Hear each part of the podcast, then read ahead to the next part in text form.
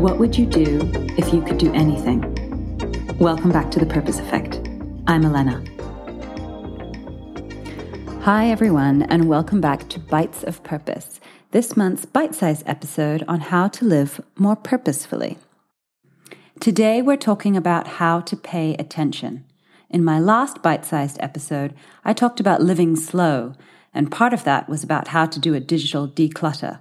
If you haven't done that work, I'm here to tell you to do it now, urgently because the number of distractions we have in our lives are robbing us of our ability to pay attention. And if we don't do something about it, our attention will continue to degrade. Last weekend, I was given what should have been the ultimate gift two nights to myself attending a yoga retreat. The theme of the weekend was to immerse in presence. Great, I thought. Time to slow down, stop the juggling, no distractions. But in those moments when I was still, why wasn't I present? Every time I was told to bring my attention to my breath, it brought attention to the fact that my mind was wandering. It was either back at home trying to remember if I had submitted that document for the kids' school application, or in the future, worrying about a deadline I knew was coming up. But it was never in the room. If you've noticed that you struggle to pay attention, you aren't alone. Everyone is struggling to focus.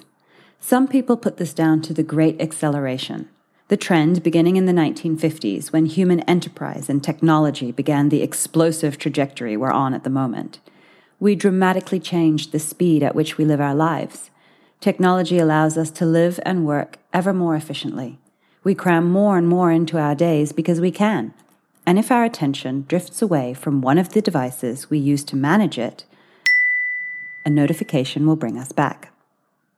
It's important to realize that while the amount of information and the speed at which it reaches us has increased exponentially, our ability to process this hasn't changed.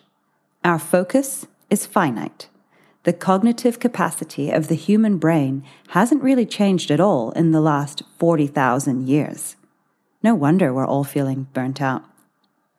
So, what can we do about it? If our cognitive abilities haven't changed, is there any hope for us in a world which is exponentially speeding up? A light bulb went on for me when a friend recommended I read Stolen Focus by Johann Hari.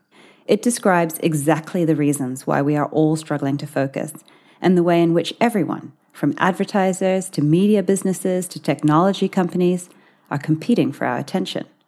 About a week later, I listened to Brene Brown's amazing podcast with Amishi Jha about attention. Dots were falling into my lap. Was the universe trying to tell me something? Or was it my brain, pleading with me to slow down and really focus on the information it was showing me? The answer is that we can do something about our lack of focus. Even better, we already have the answers, but we need to reawaken our ability to pay attention. Here's how we start. Step one there is no such thing as multitasking. In Peak Mind, Dr. Amishi Jha refers to our focus as a flashlight. We only have one flashlight, and we can only focus it on one task at a time. There is no such thing as multitasking, only task switching, which Jha describes as being terrible for our performance, accuracy, and mood. That stopped me in my tracks. You mean multitasking wasn't a skill? Something to aspire to be able to do? It wasn't something I was expected to do as a modern working woman and mother? No, it isn't. It isn't even really a thing.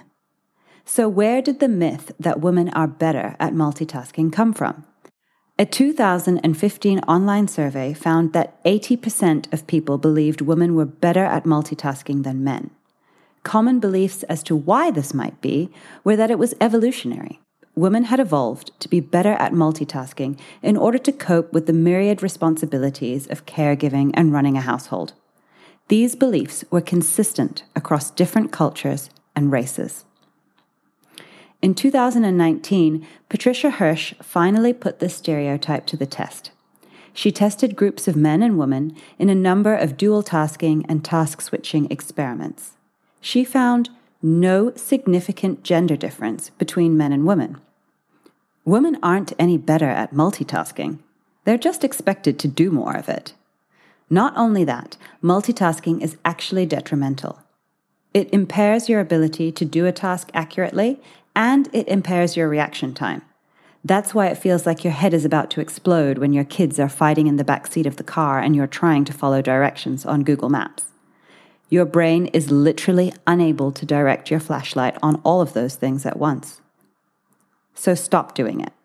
Let's all agree right here, right now, to abandon the idea that the ideal woman is one who can do it all, because no one can.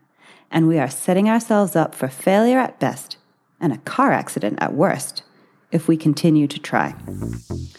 Step two turn off your notifications. Imagine this you've settled down in front of your computer to finish a piece of work. It's urgent, it requires your full attention.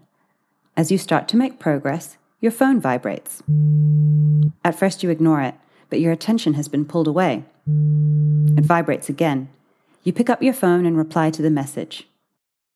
An email from a client drops into your inbox. And another one. You click a link, and before you know it, you're on a continuous scroll. What was it that you sat down to do in the first place? If this sounds familiar, don't beat yourself up about it. It isn't willpower that is keeping you from your tasks. Your devices and their notifications have been specifically designed to pull your attention away. In Stolen Focus, Johann Hari talks about the place where tech companies learn to incorporate distraction into their business models Persuasive Technologies Lab at Stanford University. In the early 2000s, the lab started experimenting with the idea that behavioral science could be programmed into computer code. Studies that came out of Persuasive Technologies Lab have created things like the like button and the continuous scroll. These design elements reward us for spending more time on social media, by rewarding us for posting content, or by delivering us an unending stream of content the algorithm already knows we like. We pay for these technologies with our time. Time is a finite commodity, which, if directed correctly by a well designed content feed, is sold to advertisers. And these advertisers will pay a premium for more attention from the kinds of consumers who are most likely to buy their products. All information that the companies that trade in your time already know. Most of us know this already, but have we changed our behaviors to stop giving so much of our time to other people to sell? Our time is finite, and our attention is finite. Much has been made of the fact that social media and the devices we use it on are designed to be addictive. We haven't changed our behaviors because it's so difficult to stop. We can remove some of the triggers of our distraction, though. Yep, those notifications. Switch off the notifications on your phone and computer. Remove any devices you aren't using from your view. Hell, even switch off this podcast and get back to that urgent something you were doing. What was it again? Step three avoid time travel. A very good friend of mine recently said to me, Elena, you are either living in the past or you're living in the future. You've got to start living in the present. I was worrying about something and unloading to her about it. Ruminating on things that happened in the past and how we could have done them differently, or catastrophizing about things that might happen in the future drag us away from the present moment. Amishi Jha refers to our working memory, the type of memory that is required for us to store information, as a whiteboard. Whenever we are working on a task, we are writing on our whiteboard. It's like a dashboard where we hold bits and pieces of information we've noticed or want to remember for later on. We bring information from our long term or short term memories onto this whiteboard when we need to use it, and we can also encode information onto the whiteboard so that we can store it for later. However, the pen we are using on this whiteboard has disappearing ink. Unless we can encode the information, whatever is written on the whiteboard only stays there for a few seconds. While this sounds frustrating, there's a good reason for it. Our capacity for memory is finite, so our brain will only store information that it views as really important. And what the brain views as important has to do with the amount of attention we give to it. If we want to commit a piece of information to memory, we need to focus on it. We need to give it our attention. Part of the reason why we can remember places we have been many times or the words to songs we've heard many times is that we've focused on these things many times.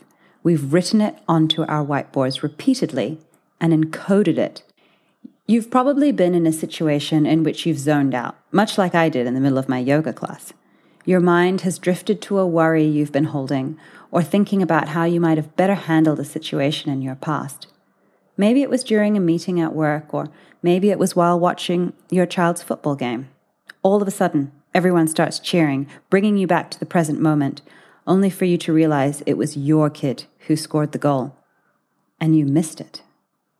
The reason you miss things or can't remember things despite being right there is because, as far as your brain is concerned, you weren't there at all. You were either in the past or the future, but you were somewhere else. The ink has disappeared, and whatever you may have written about the present moment is gone. We can only record what is going on in our lives when we're in play mode, when we are present and really experiencing it. So, how do we spend more of our time in play? Step four the final part of the equation mindfulness. The silver lining in all of this is that we have known for centuries how to stay in play and the importance of it to almost every part of our well being. Most religions have woven it into their practices, and we've been talking about it increasingly loudly for the past two years. Google searches for it grew by more than 50% over the course of 2020 and 2021. And in the US alone, the value of the meditation market will exceed 2 billion this year. We need to look inward. We need to practice mindfulness. Funnily enough, the best way to record something or to remember it isn't to take a picture or record it with your phone. It's to actually experience it. That's because, based on Amishi Jha's research, the purpose of our memory is not to record, but to help us learn about how to respond to what the world throws at us. Remembering the experience is simply a byproduct of the lesson the moment taught us. Being present has many other cognitive benefits. It reduces stress by forcing us to focus on what is happening in our body at the present moment. It improves the quality of our sleep. It teaches us to be more observant and notice things in our environment that we might miss if our brains were less practiced at paying attention. One of the best examples of the power of mindfulness for observation is Sherlock Holmes. Holmes is a great detective because of his powers of observation. He sees things other people miss the number of steps up to a hallway, cat hairs on a coat, the smell of cigarette smoke. This isn't a superhuman skill, it's a practice that can be learned. Sherlock Holmes's creator, Arthur Conan Doyle, was himself a keen observer of people and places. He wrote down his observations in a notebook. He taught himself to pay attention and focus on the entirety of the scene, not just parts of it. You can do the same. Look around you at the room you're in. Try to take in as much as possible. The color of the curtains, what's lying on the desk in front of you, what you hear, anything you might smell. Then close your eyes and try to recreate this. You will find you get better with practice, and you'll also find that you'll start to see things you never noticed. In addition to scheduling time to be present and to practice focused mindfulness, we also need to schedule time to allow our minds to wander. This is important for consolidation. Has a brilliant idea ever popped into your head while you were driving or doing laundry? That's because you've allowed your mind to wander. I do my best thinking when I'm moving, if something's been on my mind, I mentally park this and make a note to go back to it later. While it's parked, my mind is working on this while I'm brushing my teeth or winding down for bed. And then when I get up to go for a run, somehow the answer to my problem comes to the surface. It's the outcome of my brain's work in consolidating. It might be tempting to fill your time and be productive. After all, time is a commodity and our to do lists keep growing but try to schedule time to let your mind wander and see where it takes you. I hope this little bite of purpose has given you something to think about or meditate on the next time you find your mind wandering. And with regular practice, you might find you are better able to pay attention. If you want to read more of Stolen Focus or Peak Mind or any of the other resources I've talked about in this episode, they're all in the show notes. You won't be hearing from me again next week as I'm taking a short break to focus, consolidate, and come back to you with more conversations and ideas on infusing purpose into your lives and your work. But drop me a message or leave me a review. I really love hearing from you. Bye.